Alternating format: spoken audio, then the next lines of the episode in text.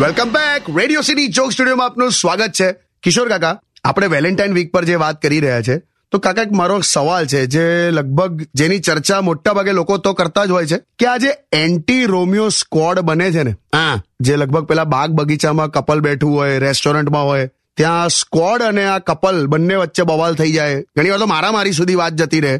તો એ વિશે તમે શું કહેશો? જો મારી ગર્લફ્રેન્ડ પણ નહીં અને હું આ સ્કોડનો સભ્ય પણ નહીં હું પરણેલો છું. એટલે હું જે કહું શાંતિથી સમજી જા. ઓકે. સમાજમાં એવા થોડા તત્વો છે જે આ સ્કોડ બનાવે અને ફર્યા કરે. પણ હું તો- હમણાં નહીં માને. હમણાં ચારેક દિવસ પહેલા હું સોસાયટીમાં નીકળ્યો. તો એક છોકરો હશે ને જેનું આવું બધું સેટ બેટ નહીં થયું હોય તે હોકી પર તેલ ચોપડતો હતો. એટલે હું સમજી ગયો કે આ પેલો સ્કોડ વાળો છે. એટલે મેં ત્યાં જઈને કીધું મોકલા હું કામ આવું બધું કરો? એટલે તમે લોકો. તો એણે મને એક જ્ઞાન આપ્યું. શું? મને કે ભગવાન દરેક જગ્યાએ પહોંચી નથી શકતા. એટલે એણે મા બાપ બનાયા.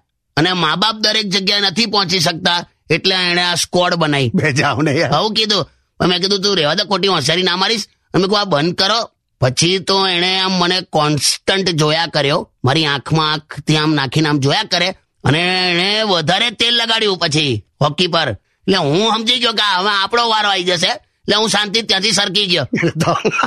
આશીષ ના એટલે બુદ્ધિ વાપરી મેં એમ કે ખોટો આવું મારે માર ખાવાનો લા. પણ કાકા કેમ આવું? કેમ કરતા હશે? ફ્રસ્ટ્રેશન લા બીજું કશું નહીં. એમને ના મળી બીજાની હવ બગાડે એમ. ઇંગ્લિશમાં આને સેડિસ પ્લેઝર કહેવાય. અચ્છા. અમુક લોકો તો એટલા બધા ફ્રસ્ટ્રેટેડ હોય છે ને કે કપલ જોઈ જ ના શકે. બે સાયકલો હવ સાથે પડી હોય ને તો એકને લાત મારી આવે એમ.